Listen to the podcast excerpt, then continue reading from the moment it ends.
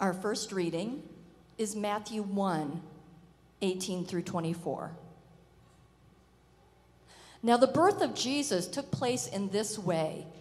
When his mother Mary had been betrothed to Joseph, before they came together, she was found to be with child from the Holy Spirit.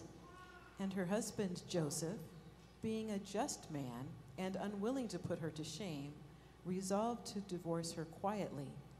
But as he considered these things, behold, an angel of the Lord appeared to him in a dream, saying, Joseph, son of David, do not fear to take Mary as your wife, for that which is conceived in her is from the Holy Spirit. She will bear a son, and you shall call his name Jesus, for he will save his people from their sins. All this took place to fulfill what the Lord had spoken by the prophet Behold, the virgin shall conceive and bear a son, and they shall call his name Emmanuel, which means God with us. When Joseph woke from sleep, he did as the angel of the Lord commanded him. He took his wife, but knew her not until she had given birth to a son, and he called his name Jesus.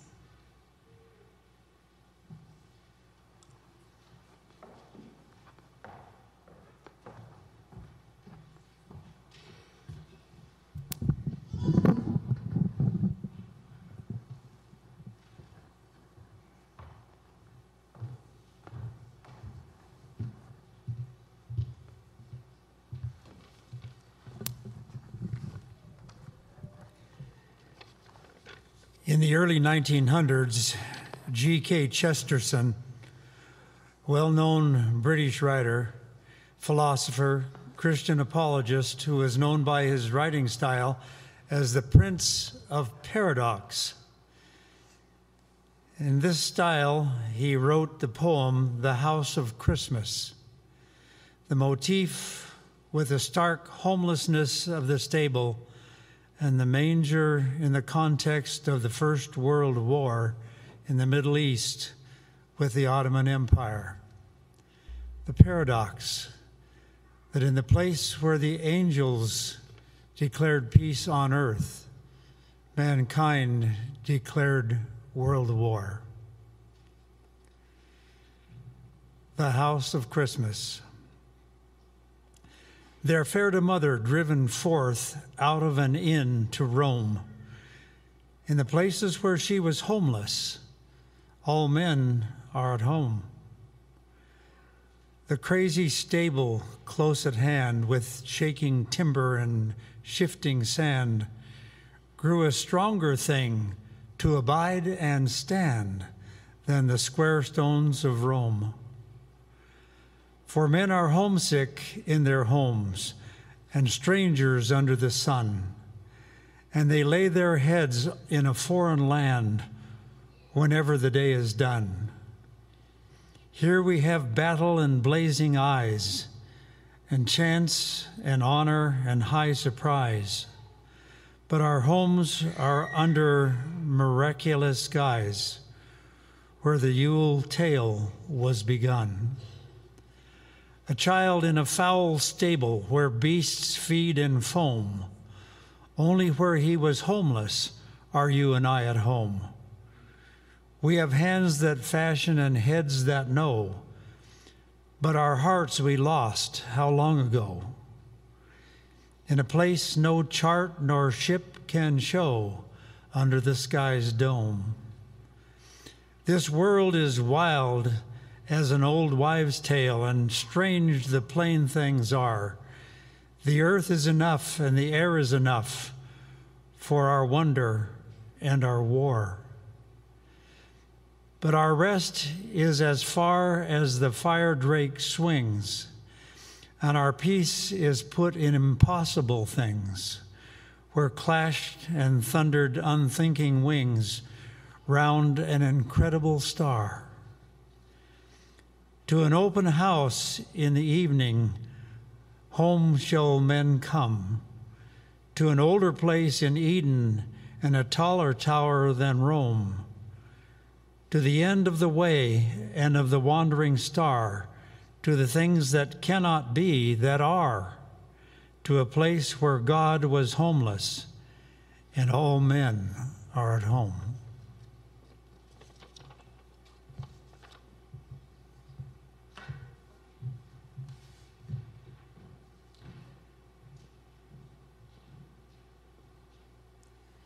The second responsive reading is from Luke chapter 2, verses 1 through 7.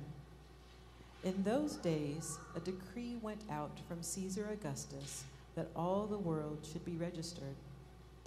This was the first registration when Quirinius was governor of Syria, and all went to be registered, each to his own town.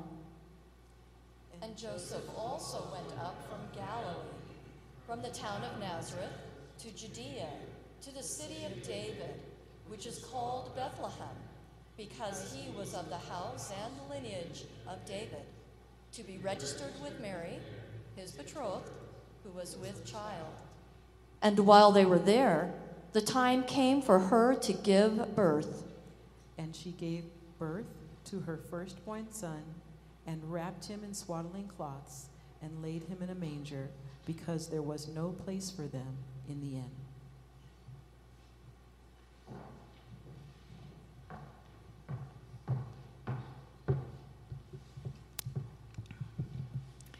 Peter Marshall was a well loved pastor in the 40s, and he was born in Scotland. And he had an amazing experience the first time he came to the United States and spent Christmas with a family. And he was so amazed and enjoyed so much the colors of Christmas and the carols of Christmas. And he thought, I wish that everyone in the whole world could experience this. Peter Marshall was asked to be the chaplain of the Senate, which he humbly agreed to.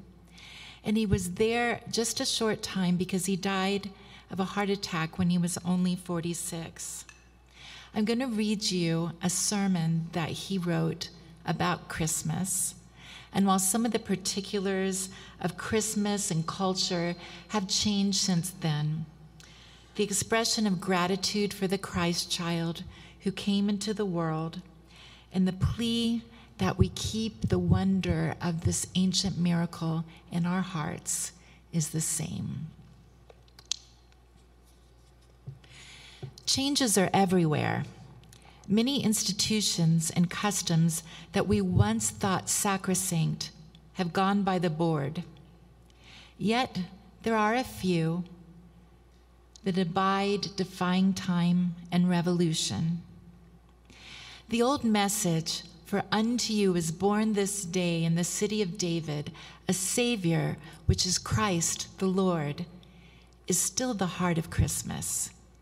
It can be nothing else. And this message can neither be changed nor quite forgotten, although there are many things that tend to make us forget. The idea of Santa Claus coming in a helicopter does not ring true. No interior decorator with a fondness for yellow or blue could ever persuade me to forsake the colors of Christmas, red and green. I must confess that modernistic Christmas cards leave me cold. I cannot appreciate the dogs and cats, the galloping horses, the ships in full sail, or any of the cute designs that leave out the traditional symbols of the star, of the manger, the wise men on the camels. Angels there must be, but they need not be modernistic angels in evening dress with peroxide permanence.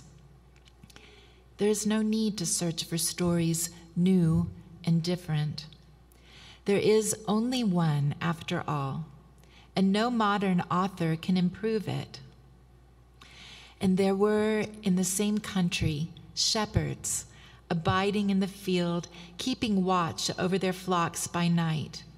And lo, the angel of the Lord came upon them, and the glory of the Lord shone about them. And they were sore afraid. And the angel said unto them, Fear not For behold, I bring you good tidings of great joy, which shall be to all people. For unto you is born this day in the city of David a Savior, who is Christ the Lord. We all feel the pressure of approaching Christmas. The traffic is terrible. You can't find a parking place. The stores are crowded. Mob scenes make shopping a nightmare. You were thinking about presents, wondering what in the world you can get for so and so. You think of friends and loved ones who are so hard to shop for. You can't think of anything they need, which is rather strange when you take time to think of it. Maybe there is nothing in the store they need, but what about some token of love? What about love itself and friendship and understanding and consideration and a helping hand and a smile and a prayer? You can't buy these things in any store, and these are the very things that people need. We all need them. Blessed will be they who receive them this Christmas or at any time. Let's not permit the crowds and the rush to crowd Christmas out of our hearts, for that is where it belongs. Christmas is not in the stores, but in the hearts of people. Let's not give way to cynicism and mutter that Christmas has become commercialized. It never will be unless you let it be. Your Christmas is not commercialized unless you have commercialized it. Let's not succumb to the sophistication that complains Christmas belongs only to the children. That shows that you have never understood Christmas at all. For the older you get, the more it means, if you know what it means. Christmas, though forever young, grows old along with us. Have you been saying, I just can't seem to feel the Christmas spirit this year? That's too bad. As a confession of lack of faith, it is rather significant. You are saying that you feel no joy that Jesus came into the world. You are confessing that his presence in the world is not a reality to you. Maybe you need all the more to read the Christmas story over again, need to sit down with the Gospel of Luke and think about it. I thank God for Christmas. Would that it lasted all year. For on Christmas Eve and Christmas Day, the world is a better place, and men and women are more lovable. Love itself seeps into every heart and miracles happen. When Christmas doesn't make your heart swell up until it nearly bursts and fills your eyes with tears and makes you all soft and warm inside, then you'll know that something inside of you is dead. We hope that there'll be snow for Christmas. Why? It's not really important, but it's so nice and old fashioned and appropriate, we think. Isn't it wonderful to think that nothing can really harm the joy of Christmas? Although your Christmas tree decorations will include new gadgets such as lights with bubbles in them, it's the old tree decorations that mean the most, the ones you save carefully from year to year. The crooked star that goes on top of the tree, the ornaments you've been so careful with. And you'll bring out the tiny manger and the shed and the little figures of the Holy Family and lovingly arrange them on the mantel or on the middle of the dining room table. And getting the tree will be a family event with great excitement for the children. And there will be a closet into which you will forbid your husband to look. And he will be moving through the house mysteriously with bundles under his coat and you'll pretend not to notice. There will be the fragrance of baking cookies, spices, and fruitcake, and the warmth of the house shall be melodious with the lilting strains of silent night, holy night. And you'll listen to the wonderful Christmas music on the radio. Some of the songs will be modern, good enough music perhaps, but it will be the old carols, the lovely old Christmas hymns that will mean the most. And forests of fir trees will march right into our living rooms. There will be bells on our doors and holly wreaths in our windows. And we shall sweep the Noel skies for their brightest colors and festoon our homes with stars. There will be a chubby stocking hung by the fireplace, and with fingers to lip, you will whisper and ask me to tiptoe for a little tousled head is asleep and must not be awakened. And finally, Christmas morning will come. Don't worry, you'll be ready for it. You'll catch the Spirit all right, or it will catch you, which is even better. And then you will remember what Christmas means the beginning of Christianity, the second chance for the world, the hope for peace. It's the only way. The promise that the angels sing is the most wonderful music the world has ever heard. Peace on earth and goodwill toward men. It is not a pronouncement upon the state of the world then, nor is it a reading of the international barometer of the present time, but it is a promise God's promise of what one day will come to pass. The years that are gone are graveyards in which all the persuasions of men have crumbled into dust. If history has any voice, it is to say that all these ways of men lead nowhere. There remains one way, the way, untried, untested, unexplored fully, the way of him who was born a babe in Bethlehem. In a world that seems not only to be changing, but even to be dissolving, there are some tens of millions of us who want Christmas to be the same. With the same old greeting, Merry Christmas, and no other. We long for the abiding love among men of goodwill, which the season brings. Believing in this ancient miracle of Christmas with its softening, sweetening influence to tug at our heartstrings once again. We want to hold on to the old customs and traditions because they strengthen our family ties, bind us to our friends, make us one with all mankind, for whom the child was born, and bring us back again to the God who gave his only begotten Son, that whosoever believeth in him should not perish, but have everlasting life. So we will not spend Christmas, nor observe Christmas. We will keep Christmas, keep it as it is in all the loveliness of its ancient traditions. May we keep it in our hearts, that we may be kept in its hope.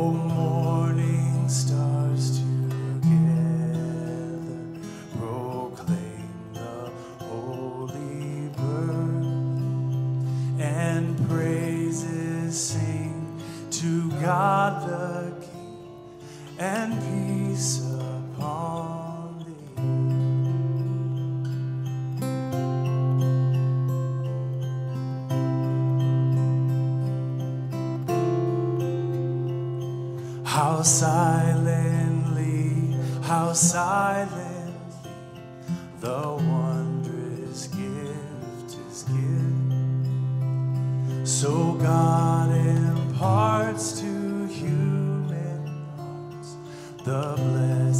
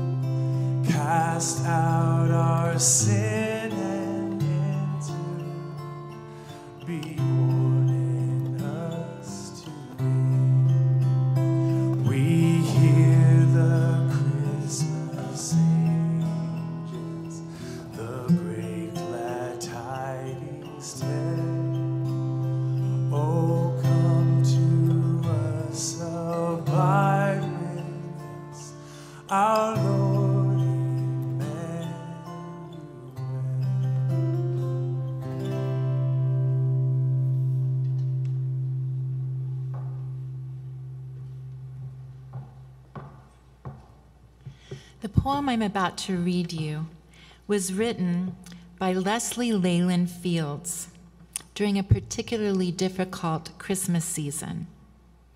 And I think this will especially speak to the women, the mothers in our congregation. This is what she wrote before the poem How many Christmases have you survived? It's a heavy weight to carry. The expectation of tiny, snowy villages, wreaths on every door, anxiety that you chose gifts that will please, the travail of beginning a family tradition, which then must be kept.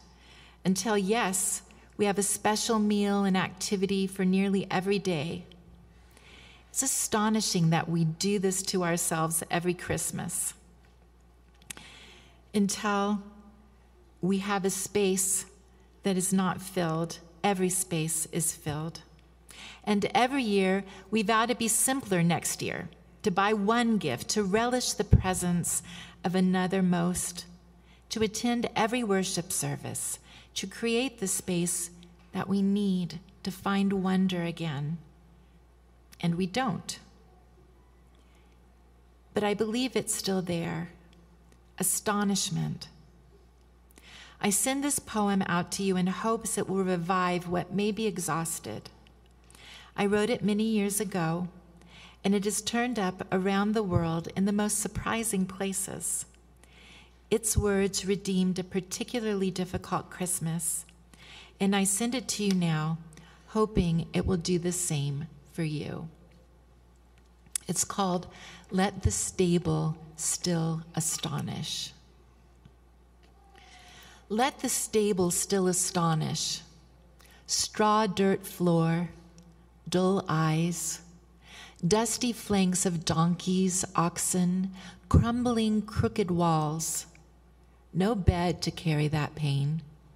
And then the child, rag wrapped, laid to cry in a trough. Who would have chosen this? Who would have said, Yes, let the God of all the heavens and earth be born here, in this place.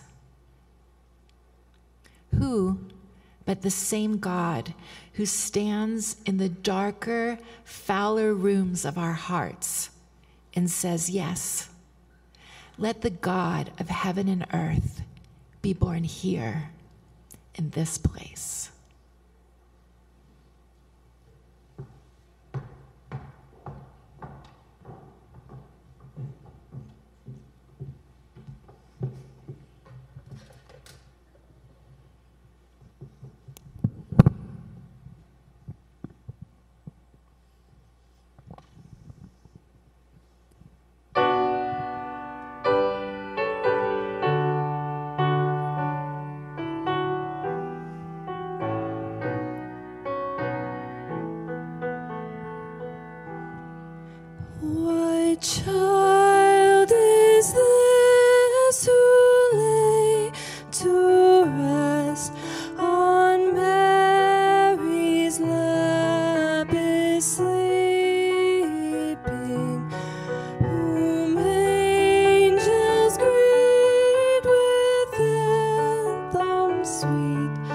while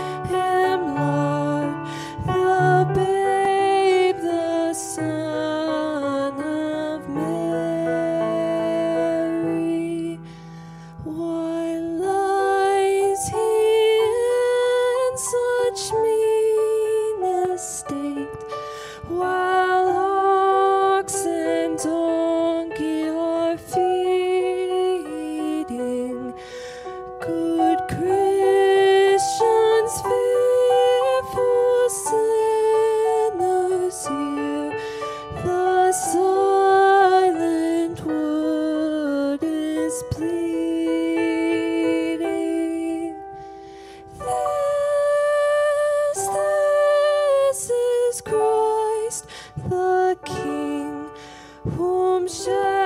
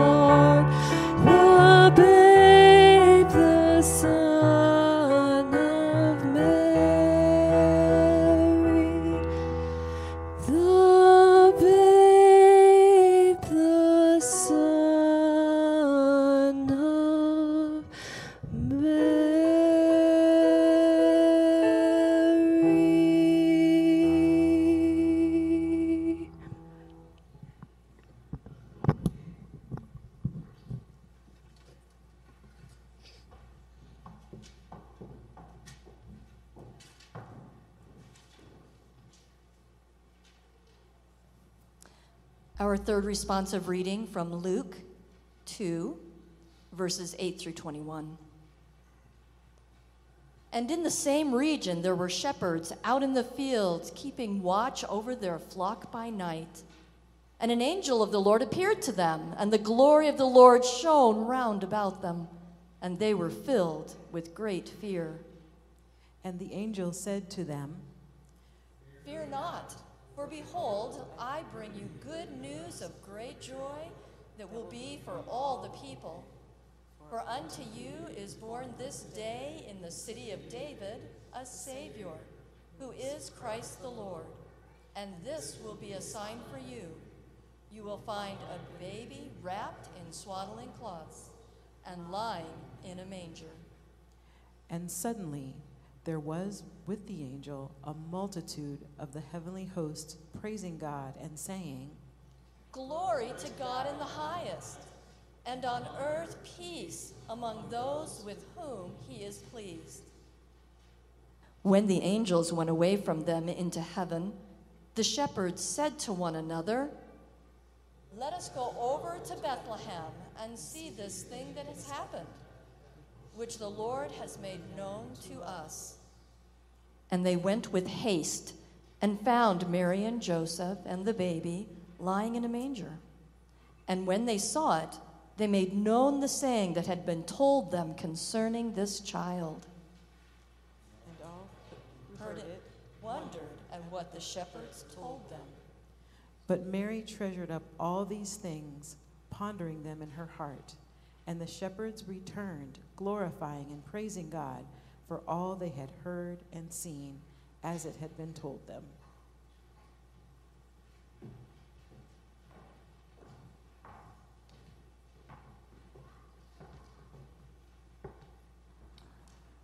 For many years, many of us have been blessed by these books, Christmas in My Heart. I don't know if you ever saw this series, but uh,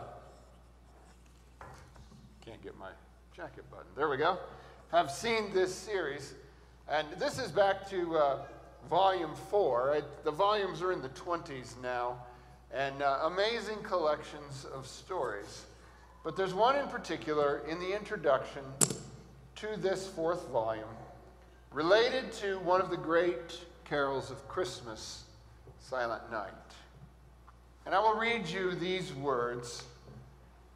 The story of Stille Nacht has been told many times, but one of my favorites is that told by Father Richard of the old Santa Barbara mission many years ago. The organ of the little church of Arnsdorf near Salzburg, Austria, had in the last days before Christmas become unfit for further use. Mice had eaten at the bellows, and this seriously troubled the parish priest, Father Josef Mohr. He went to his organist and schoolmaster, Franz Gruber, and expressed his disappointment, saying, We must have something special for midnight mass. On the day before Christmas Eve of 1818, the father was called to administer the last rites to a dying woman. It was late when he returned. Pausing on a height overlooking the town, he fell to musing. The snowy mountains loomed above him, and below in the valley, the dark outline of the village could be discerned.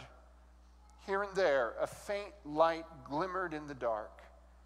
And over all was that vast stillness so peculiar to the wide open spaces of nature. Suddenly, the good man murmured, It must have been something like this that silent, holy night in Bethlehem. Powerfully affected, he hastened home, sat at his desk, and wrote. Late at night, he paused, read over what he had written, then read it again. Stille Nacht, heilige Nacht, alles verflacht, einsam wacht, nur das tronte hochheilende Paar, holder Knabe im lochige Nacht, schlaf in himmelasche Ruhe, schlaf in himmelasche Ruhe. We know the translation we've most often heard in our own songs, but here is a more literal version. Silent night, holy night, all is dark save the light. Yonder where they sweet vigils keep or the babe who in silent sleep rests in heavenly peace. Rests in heavenly peace. Silent night, peaceful night, darkness flies, all is light. Shepherds hear the angels sing, Alleluia, hail the King. Christ the Savior is born. Christ the Savior is born. Silent night, holy night, child of heaven, oh how bright was thy smile when thou wast born. Blessed indeed that happy morn, full of heavenly joy, full of heavenly joy. It pleased him, and he thereupon retired to bed. Arising next morning, he took up his manuscript, reread it, hastened to his friend Franz Gruber, and read it to him. As soon as Franz Gruber read the lovely words, inner voices seemed to fill his humble, quarters with an angelic choir. Indeed, he caught the true spirit of the hymn. He sang it to his wife, and in the hushed silence that followed, she said, We will die, you and I, but this song will live forever. At Christmas Eve midnight, the organ did not sound in the church at Arnsdorf. The congregation indeed felt a lack of it until, with Father Josef Mohr singing, Franz Gruber playing his guitar, the hallowed strains of Silent Night fell upon their ears. And the echo of the first rendition of this holy hymn has not died away in the world, even now, at the conclusion of 200 years. The congregation sat enthralled. No organ, no. But a special gift has been given to the Christ child on his birthday.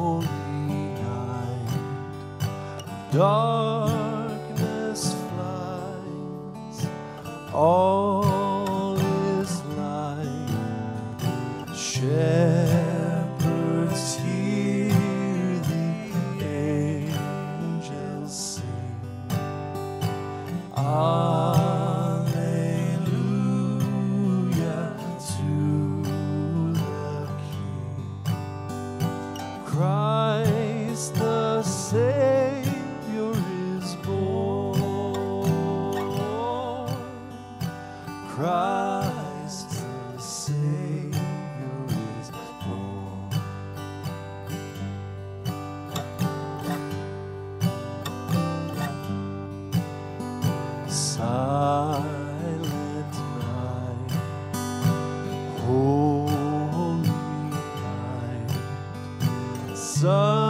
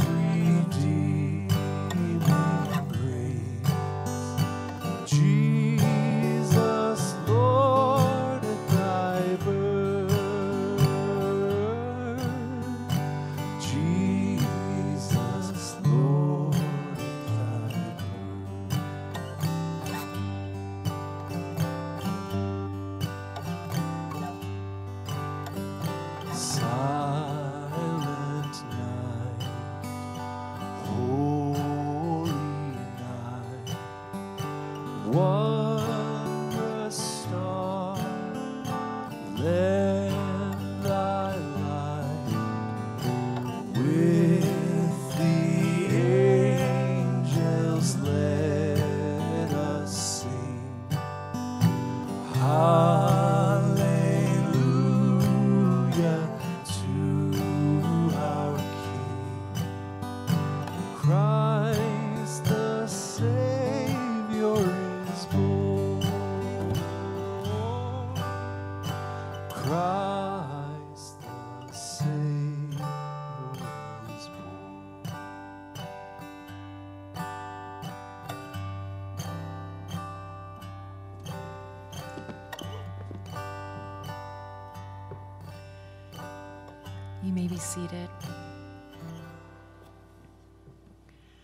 God of our fathers and our God, give us the faith to believe in the ultimate triumph of righteousness.